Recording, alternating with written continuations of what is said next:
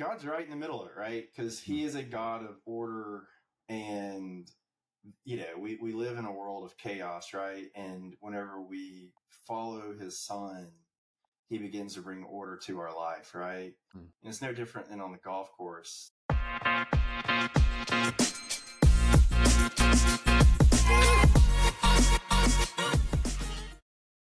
All right, guys, welcome back. Here we are, uh, Restoration Club podcast, episode eight. We are excited for this. We've had a lot of stuff going on, right? It's golf off season, but uh, the sports world is still going on. Time is still happening, and guests are still rolling in. So we're excited to have uh, a special guest in the house. Danny, am I right? Yeah, none other than uh, Wes Hodges himself. Uh, but Wes, I, I, certainly don't want to steal the thunder, man. But we appreciate you having you on. Uh, but really just wanted to kind of set the table, uh, make it easy right out of the gate here. Uh, just just looking for you to kind of tell the people, anybody that's not aware of you, where you're from, uh, how you got to be in uh, the Queen City of Charlotte with Ryan and myself, uh, and kind of fill in the gaps in between there for us. Well, first of all, your definition of special is pretty loose, so um, it seems like y'all didn't filter that very well. But no, um, yeah. So we moved to Charlotte in um, from Atlanta in 2019.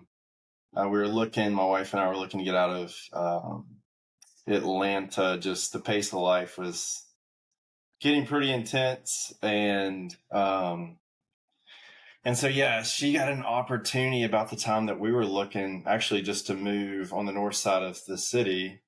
Charlotte was never really on my radar or our radar but she worked with uh, Legacy SunTrust and had an opportunity with the BB&T merger, now Truist. And uh, whenever she, you know, I guess woke up one morning and saw the announcement of the merger, and then it was things were kind of crazy. And uh, anyway, they offered her a job in Charlotte, and I said, "Hell no, I'm not not moving. I got a good thing here in Atlanta." Um, I didn't. I wanted to move outside of Atlanta, not necessarily away from Atlanta, but and so um, moved right, you know, before the pandemic.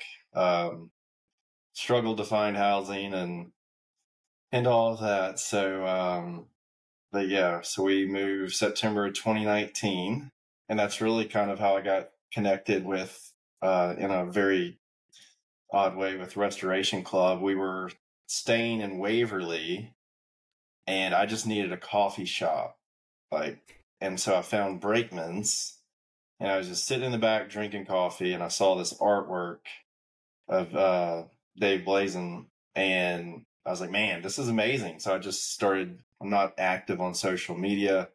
But I just started following him. I think it was one weekend, um, he posted something about Restoration Club. I was like, man, this looks amazing. Um, I'm in the market for friends and where Jesus and sports intersect, sign me up. So hmm. that's how I got connected. Um, yeah. So generally, I, I, don't do things very, um, I don't know, uh, not knowing anyone, but yeah, I just signed up for it. And, yeah. Um, yeah, and started meeting some guys.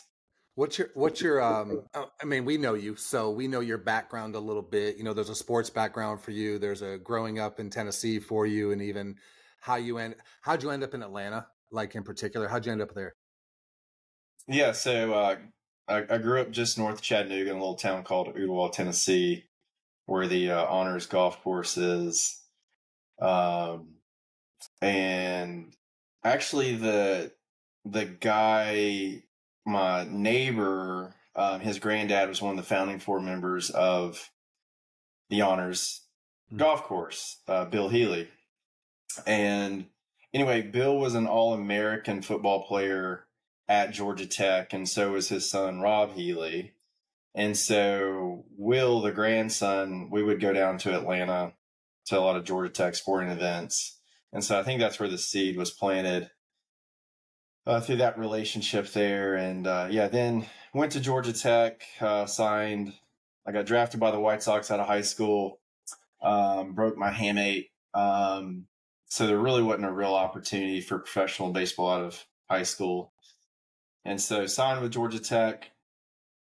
and then played three years there. Then got drafted by the Cleveland Indians, uh, and then started my professional career in 2006, and then started climbing the professional baseball, um, I guess ranks during that. Uh, so see, he played seven years. I retired at the end of the 2012 season. Had a contract for 2013, but I was uh, at that point my heart wasn't in it any longer. Mm. So um, so yeah, so went to Georgia Tech. That's where I met my wife Katie. Um, married for about to celebrate our 14th anniversary. Uh, I have three kids. Uh, Hazel nine. Uh, Jaron just turned five, and Gabe actually turned three yesterday. So nice. um, so yeah, so we we had a full schedule of weekend sports and and all that. So so is is um is Will Healy a connection to why you also liked coming to Charlotte? I know that he had a he had a route here for a little while uh, with the with the university over here. Yeah. So ironically, uh, he was at Austin Peay at the time, and I, I get a call out of uh, the blue. He said, "Hey, man, um, I think I may be a candidate for this job. Uh, do I need an agent?" And I was like, "I don't know. Let me let me call my agent buddies." And and so anyway, um, and then I also had some friends that were uh, in the college coaching recruiting world. And so one of the guys that actually played baseball at Georgia Tech was, I guess, um, doing contract work for that job, and he called me. He's like, "Hey, man, can't remember the guy who was, I think, at JMU, right? And then he went to Eastern Carolina, but backed out of it. And then that's when Will became a legit candidate. And so he got the job in December of 2018, and we found out we were moving like May of 19. So he moved um, into the Chantilly neighborhood, and we borrowed his neighborhood the fall of 19 for Halloween and and uh, like, oh, this is great. So anyway, we ended up uh, building a house in here and um, being neighbors until he got relieved of his duties. So, um, but now he's, you know, it's just part of it. Uh, he's still doing well. He's at Central Florida under Gus Malzahn. So so yeah, that's uh, a quick full circle moment there. I was trying to figure out where I knew that name, and then you dropped the JMU on me, and I was like, okay, I, am yeah, tracking now. Yeah. So, um, so yeah, I mean, it's a small sports is a small world. I mean, if I don't know you, I know five people that do. Yeah. So, um, so yeah. Yeah, now I know all those people because I know you. So it's the way I, the way I see it. You're I got in. free tickets wherever I want to go. You're I can't wait. now. No. no. Hey, you mentioned you know that connective Brakeman's Coffee, and you saw Dave's work, and and then that connected you into Restoration Club yourself, and um, you know, you just I just say a few weeks ago just got to your first Restoration Club event.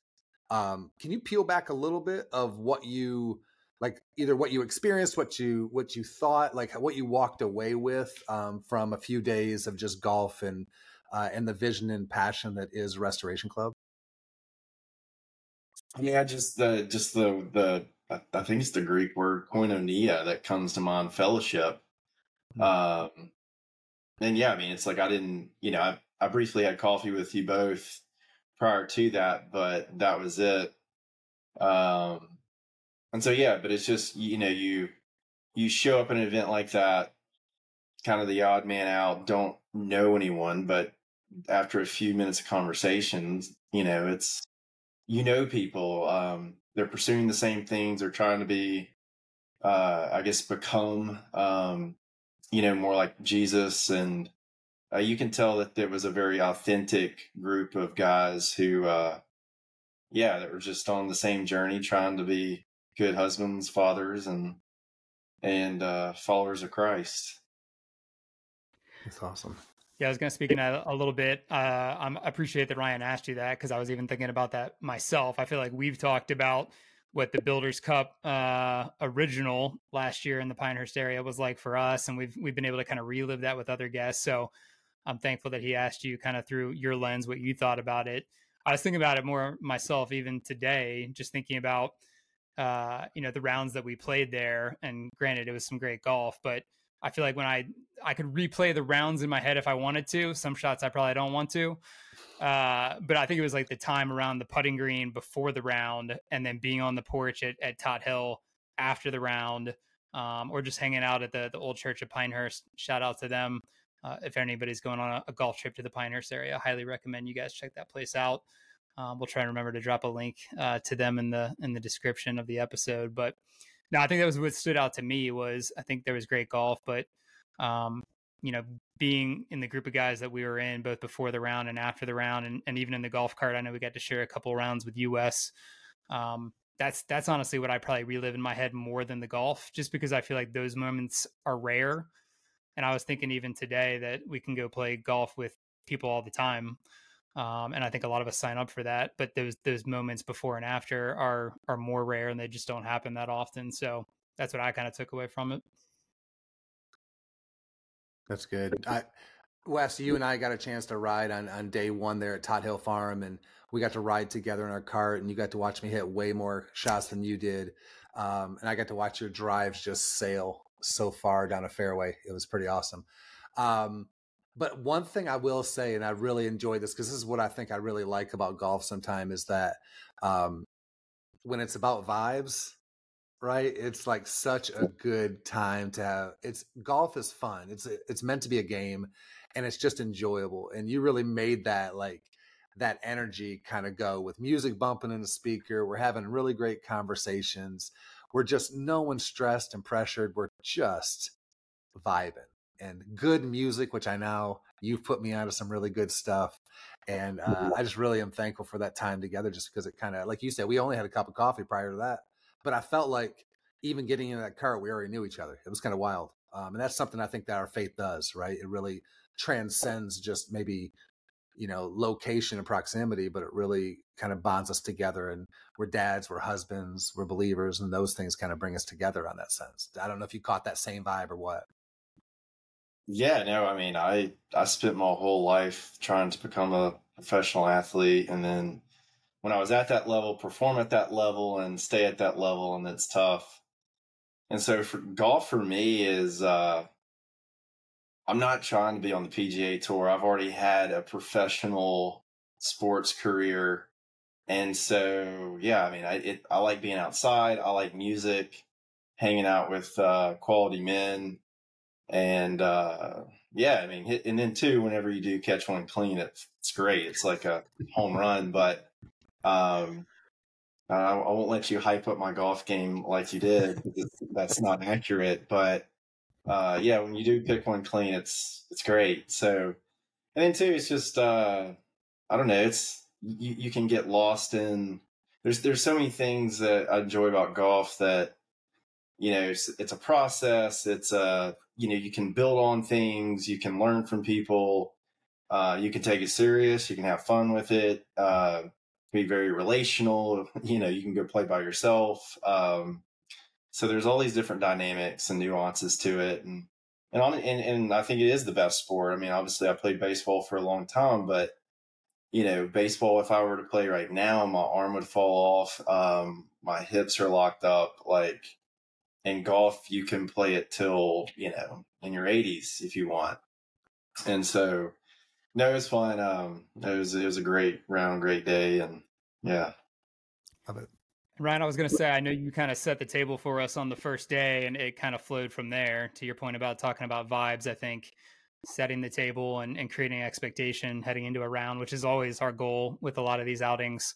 Um, every time we take to the course, I know you spoke to you know, speaking to growth, things we're not growing at as well as we kind of hoped, and and being being a bit more gentle with ourselves as guys and our expectations. And I think that kind of just once you you've set the table in that way and you have those conversations with guys in your group or guys in the cart, it kind of segues to oh that wasn't as hard as I I thought it might hmm. be, mm-hmm. and it, it, creates opportunity to speak to other things.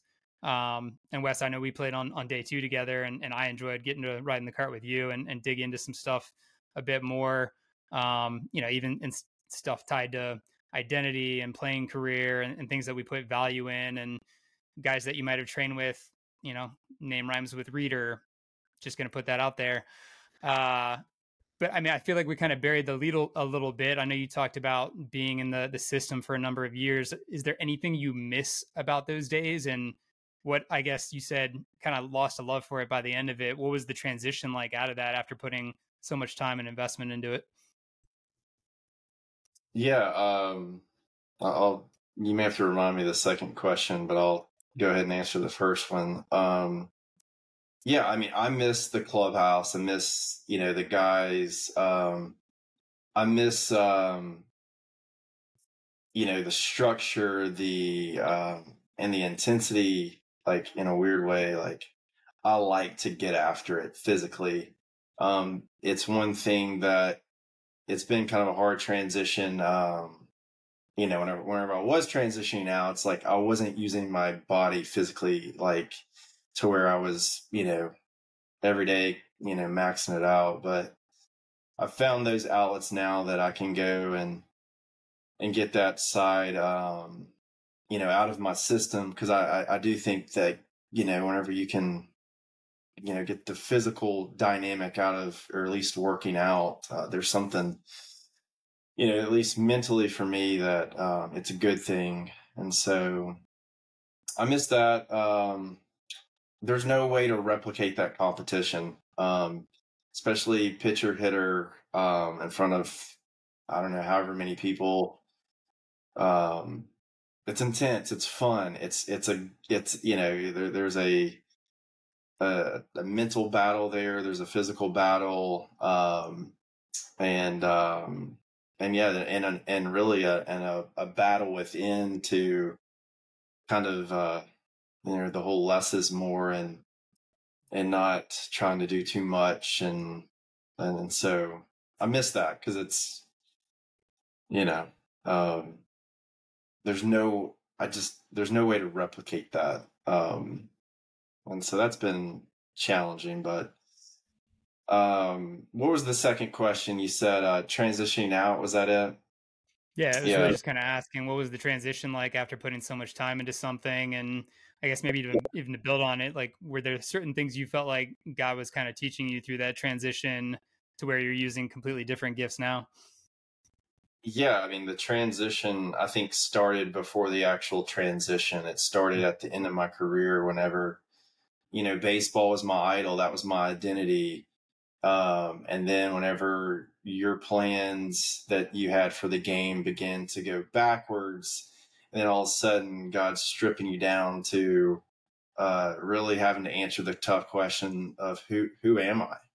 Like, am I Wes Hodges, the baseball player? And now that that season of life is over, um, what's my purpose? What's my value? And and and so anyway, I think um, he was so gracious to give me that at like I guess forced me to navigate those those questions uh, relatively early in life because um because yeah if you if you if, if your identity is wrapped up in your work then whenever you get fired or retire that's a sad day.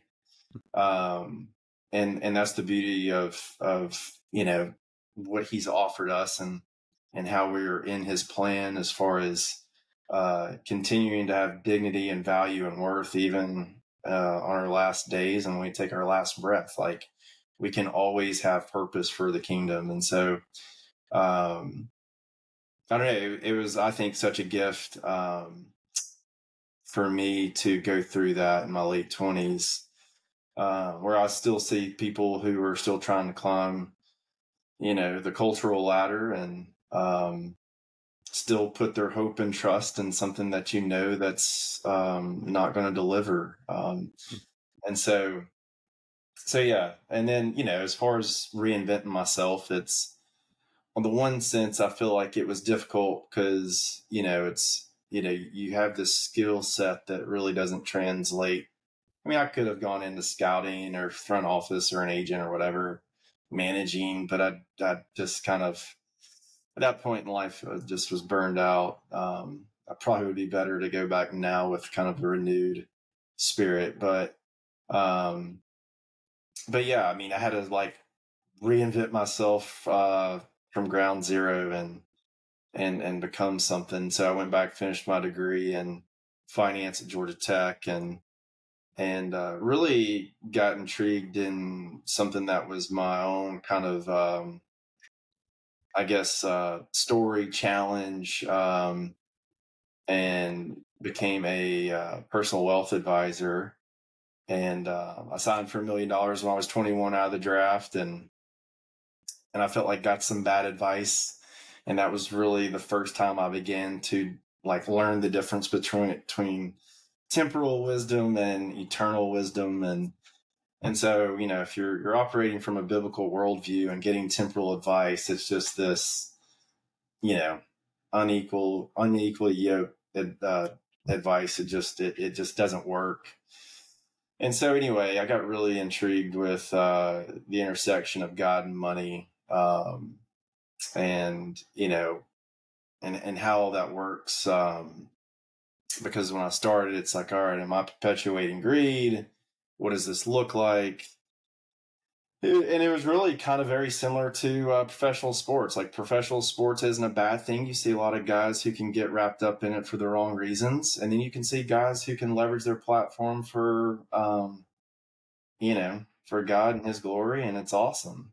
And I think money's agnostic, and it's kind of the same thing. It's just the heart behind it and how you use it and leverage it, and and um, and yeah. So um, so anyway, that was um kind of transitioning out of the game and and um but yeah it was it was not easy um but i do think that it came with a little bit of um you know being a little uh, i guess going through some seasons of life where i feel like that kind of gave me a little wisdom um from just the earlier experiences of pro ball and navigating all these other challenges that um, ultimately gave me, I feel like, a kingdom perspective to now I can put, I have something to put in front of people of significance. And, you know, it's not just going to, hey, put your hope and trust in this money, knowing that that's going to ultimately uh, end bad. Do you, um, Wes, do you, are part of your is your client base at all any athlete i mean i'm not telling you to name your clients but like do you help any athletes in this day now do you have the opportunity to do that yeah, so I, that's how I got my start. Um, I knew all the pension benefits, um, and whenever I started, I was really close with a gentleman named Bobby Evans, who was the general manager for the San Francisco Giants at the time. And Bobby was a believer, and Bobby said, "Hey," and I was got involved with this organization called Kingdom Advisors, um, and so anyway, they help kind of like reorient my perspective in the wealth management arena. And um, and so anyway, um, Bobby found out about it, and Bobby said, "Hey, will you come and do this for the Giants organization?" And I said, "Absolutely." And so they would fly me out spring training, and I would talk to the you know the organization, and they would fly me to the different affiliates throughout the year. And I was like, basically giving them the answers to the test. I was like, baseball players are cheaters, right? So here's the answers to the test. Like, um, there's no excuses. And so it's like, hey, these are the questions you should be asking. This is what you should be considering, you know. And so he was just like, hey, just, um, you know, share it. Um, but, you know, in a, I guess, in a secular way, and so I would say, you know, I would reference some verses in Proverbs, you know, um, hasty speculation leads to poverty, but little by little leads to wealth. A wise man once said, you know, such such as that. But, um, but yeah, I mean, it, it was um, it was a great opportunity um, because all these, I mean, whether it's baseball, football, basketball, golf, whatever, all these professional athletes are putting their identity in whatever shape their ball is in to give them worth, significance, and value. And then, you know, then they will accumulate some money and then they can go buy whatever drug of choice they want to medicate the pain because that reality that they've put their hope and trust in is not there. And they can't, and they know it in their heart of hearts, but they keep going back and doing it over and over. And so, um, you know, statistically, you know, uh, I think it's 85% of professional baseball players are bankrupt or divorced or struggle with some substance abuse two years after they're through playing. Mm-hmm. And it's kind of, there's no way to replicate, you know, hitting a home run in front of 30,000 people. Um, you know, and then the paycheck comes along with it, you know, and so when all that's gone up or, or, or gone away, you go from who's who to who's he and it's tough that people struggle with that. Um, and so I don't know. I've um, I have some compassion for those guys just because I I made the same mistake, but I think God was gracious enough to give me perspective and kind of keep me on a short leash um, and not let me get too far off the rails. So and maybe well, honestly, I think there's good news in what we're hearing right now is even if it's not a bunch of professional athletes who are listening right now. Perhaps it's the guy who works for a bank and is thinking about how his title is controller. He feels really good about it because he's this, you know, because of his role and position. Next, you know, there's a layoff. How does he handle it? It's about not putting you all of your, you know, your worth and value just in your position because again, it's back to our identity in Christ is really where it sits and where the the foundational piece of nothing can rock that right? Like nothing can rock that piece. And so I know there are, there are a lot of people who could be listening to this right now who their their world is upside down a little bit because of their their emphasis on who they are uh, rather than who they know. And I, I, think this could be valuable words that you've given there. So I appreciate you uh, breaking into that. Yeah, but I mean, it's you're you're exactly right. It's in whatever industry, it's all the same, right? And, you know, I go tell these baseball players, I'm like, every day you walk into a clubhouse that says you got to look like this, dress like this, drive like this, marry someone like this. Like the, they basically make the decisions for you, and you think that you have choice, but really, if you're just conforming to that clubhouse, you don't have choice because they've already settled this is the this is what your life should look like. Hmm. And Christ flips that on that you know on its head, right? Um, and I think this is where like the gospel like resonates with obviously it transcends culture, it transcends industries, and it's awesome because you know in the professional clubhouse it says you got to go do to be right, mm. and Christ says I've already done so you can be like it's settled like, and that's religion, right? Religion says do, and the gospel says done. You don't mm. like it's settled. You don't have to go perform. Thank goodness. And I think that's where a lot of these athletes get so there's a sense of relief because all of it is around performance. It's what have you done for me lately? And it's crazy, right? Whenever I have to hit a round ball with a round bat that's moving 93 with sink. And that's where my identity lies. But that's what we do on a daily basis. And you're right, Ryan, it's no different than the banker, right? That his worth is contingent upon whatever deals that he strokes to hmm. make the bank, you know, more money but it's like that's out of his control or his or her control. Like he, you know, deals come on their own time. Um, yeah. And so, yeah, it's it's a little. Uh, we like to think that we have control over life, but uh, only the illusion of it. And um, and so, yeah, there, there's a lot of freedom whenever we can get to that place that you know it's settled, it's done, and uh, it's great.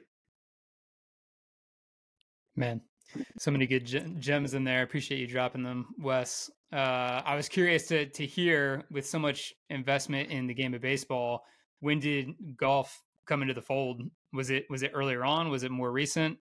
You know, I wasn't like a country club kid. My grandfather and I remember he bought me my first like set of clubs when I was a little kid, so I just get around, you know, knock around the yard with them. Um, but I bought my first personal set as a pro player, and um, so I don't know whatever year that was, two two thousand six, in uh, Florida. And we we we'd go down and train in uh, Saddlebrook Resort in uh, just north of Tampa. I think there was like two or three courses there. Um, we would play occasionally, not much, but um, so yeah, that I started, I guess, getting asked to do some golf events in the off season. Um, so I was like, oh, I need to kind of like at least play the part. You got there play. people are like, yeah, they're terrible too. So it's like, hey. Um, and so yeah, that, I think that's that was kind of the I guess the genesis of it, and then um, yeah, started in pro ball playing. I mean, um, got to play some hurt. Like I mean, Ryan Zimmerman was he's a stud golfer. Like, I mean, gosh, his divots I'll just never. I mean, he was gosh, he could stroke it. So, um, anyway, he was down there working out with us, and he was a really good golfer. Tyler Clippard, uh, great golfer. I'm trying to remember some of the other guys who could really play. John Mayberry Jr. Um, was a good golfer, and um, and so anyway, yeah. So we would we would tee it up um, down in Florida when we were had a day off from training for spring training, and um, and then yeah, then after that, I, honestly, my golf clubs kind of sat in the garage for a while. Just uh, back to the transition. Uh, married, uh, kids, um, reinventing myself, starting a business, and just there was no time for golf. Um, so yeah, I was like, hey, I want to go do a Pinehurst trip, and then this invitation out of nowhere. I was like, I haven't even looked at the calendar, but I'm in. So coming back to that, uh, you know, we were thrilled that you were were willing and able to make the trip. I mean, I have to say too, on the second day we played together, and at some point I had to address the fact that I'm sitting in the cart playing with a uh, former pro baseball player, and the other two guys in our group. One is a motion picture film composer, and the other guy works for NASA. So I enjoyed eating a little humble pie uh, pretty quickly, aside from just playing some golf. Uh, but I think that also speaks to the guys through the game of golf that ultimately we hope, as you said, are creating fellowship with and you know holding each other accountable and challenging each other where all these guys are coming from um, which i just think is so unique. And so i was even curious to ask you um, you know having gone to the builders cup grabbing a cup of coffee with us starting to see things around restoration club i mean is there anything to anybody listening that's considering what is this? or i've been following for a little bit. I'm trying to figure out how to get involved like, is there anything you would say to those guys in terms of maybe something they're looking for using the game of golf in this way? I mean, yeah, I just I think it's just the quality of men that you can connect with. Um, I mean, again, I, I say this jokingly, but I'm also serious. I was like, I I need friends. Like, they'll send out this warm email, "Hey, welcome, welcome," and it's kind of didn't hear much. I'm like, guys, I need friends. I just moved here and I don't know anyone. And so I was hoping this would get me in the door, at least buy me one friend.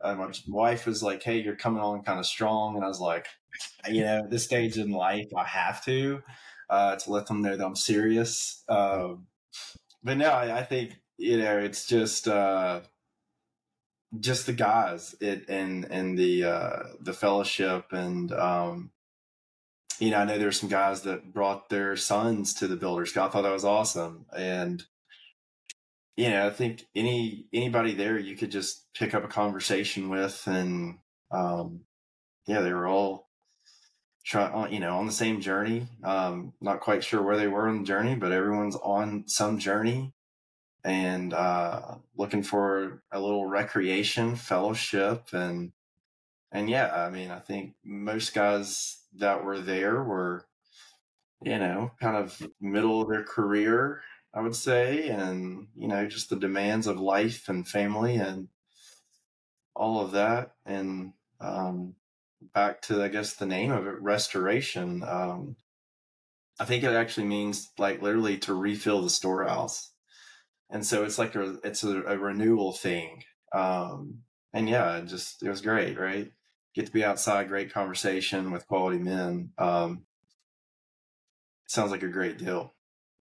For sure. Well, and one of the one of the goals too is not just to leave an event and say, "Oh, that was pretty cool," but like you said, it's like now I'm like, "Oh, Wes, we need to get caught. Let's hang out." You know what I mean? Like it's it's like let's keep those things going. If somebody went back to if somebody went back to Arizona, then they need to, like you just said, get that good group of people they can get around. You know, jump on our Discord our Discord group, and you can find all those readings around this country that you could be a part of, so that we can find quality people to join along in this thing. And like what I really admire about you, Wes, is you you said it. You like your wife says you're coming on too strong, but you're like, no, I I'm at a phase of life I need to make this thing happen. Like we're you're about that action, right? And so that is a piece I think that's so important because oftentimes I feel like men will just sit back and kind of wait for it to come and this kind of level thing.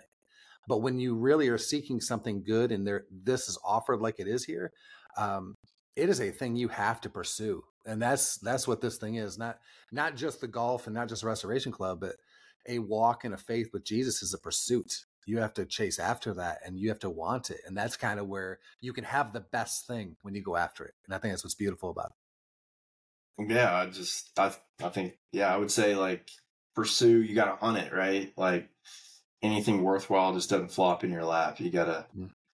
I have uh, some so I I can be accused of of, of uh, not letting life come to me. I can be a little bit too, you know, a, much of a go getter. So I've I've tried to balance that dynamic. So anyway, that's good.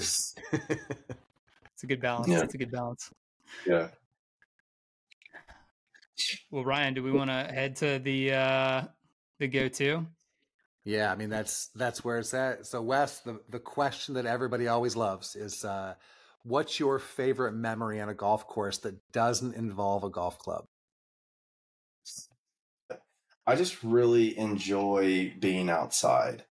Hmm. Um, and this may sound weird. I really enjoy like the how the golf course is just well manicured. I don't know the I, am trying to remember the superintendent that I was speaking to at Tot Hill that day, and he was telling me all about the uh, Prizm Zoysia greens. Well, I have a greens mower um, that I cut my yard with because I played on like immaculate baseball fields um, at the professional level, and I just don't like like crappy grass. Like it's yeah. like I want to see a lush yard, and yeah, and there's something to that. There's a process in that because um, it just and and I just that's what I've learned about myself. I like process oriented things that I can commit myself to. Just the golf architecture, the the design, the the you know, what grass are they using in this climate or, or whatever. Um, so I find that in, intriguing. Um, there was one day I, I remember um, before we had a game, the owner of the team had us out to Kinloch up in Virginia, and and I show up and was like, "Where's the carts?" You know, like, oh no, there's no carts. It's um, you have a, you have a forecaddie, and you know you're walking 18 prior to a professional game that night, and so I was 0 for 4 with four punchies, um, but I got to play on a great course, and it was um, I was I slept very good that night. Um, just took away yeah, something different. yeah, I just I mean I know this is a, a very um, I guess non interesting, pretty boring response, but I don't. There was no like, you know, I didn't run into the Apostle Paul in the 17th fairway. Like I got nothing like that.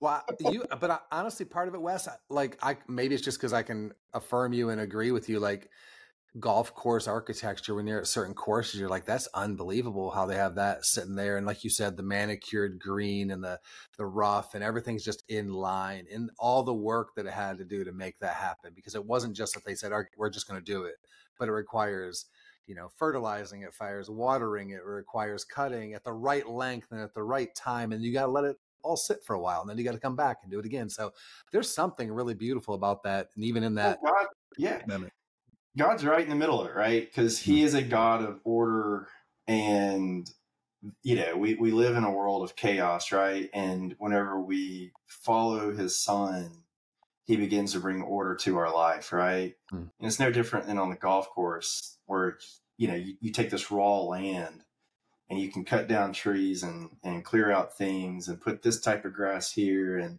these bunkers here and craft them this way and that all of a sudden we begin to take on his likeness and image where we're bringing order to chaos right and and it is there and um, there is a beauty there and i think there's also a truth there too hmm. um, with that principle and, and that's what he does right he, he, he restores things um, so yeah no it's it's fascinating um, Yeah. See, you answered it perfectly. See that? You need a little, yeah, I just need uh, Ron's mom to kind of get me going. Greenskeeper Grammatico over here. That's right. I got you guys covered. I'm the superintendent for Restoration Club. That's what it is. Danny, you want to land this? Yeah, we can do that. Um, well, Wes, we certainly wanna, don't want to take up too much more of your time. Uh, we know you uh, value your Z's uh, and, and, probably want to want to get some some deserved rest in. Uh, but man, we appreciate you joining us. We appreciate the time. Um, certainly appreciate your story and, and what God's doing in your life now. Um, and really hope uh, we continue to see you be involved and invest in this group uh, and bring some other guys alongside of us. Yeah, absolutely. It was fun to hang out with y'all tonight. All right, guys. Well, that was episode eight of the Restoration Club podcast. Ryan, another great one, man. Killed it. so that was Wes Hodges. Uh, I'm gonna have to go back and listen to this one myself. He dropped so many, so many gems, so many one-liners in there. Uh, but it was great to have him uh, join us. Uh, of course, had him at the Builders Cup number two uh, in Asheboro and Pinehurst just a few weeks ago. Uh, so it was good to, to relive that with him. Hoping to bring you guys some more events here shortly. Love seeing you guys pop up in the Discord. If you're not already on there, we'll definitely drop a link in the description. Ch- different chapters popping up all over the place. Really want to encourage you guys to, to take ownership. Um, host those local meetups, encourage each other just to get out on the course, get to know each other, uh, if you haven't checked out the website, restorationclub.co, still some merch up there, some fresh merch. Hoping to get some more up there shortly. Uh, and yeah, follow us on Instagram, restoration underscore club. Uh, and Ryan, as we always uh, leave off, man, keep swinging. Keep swinging.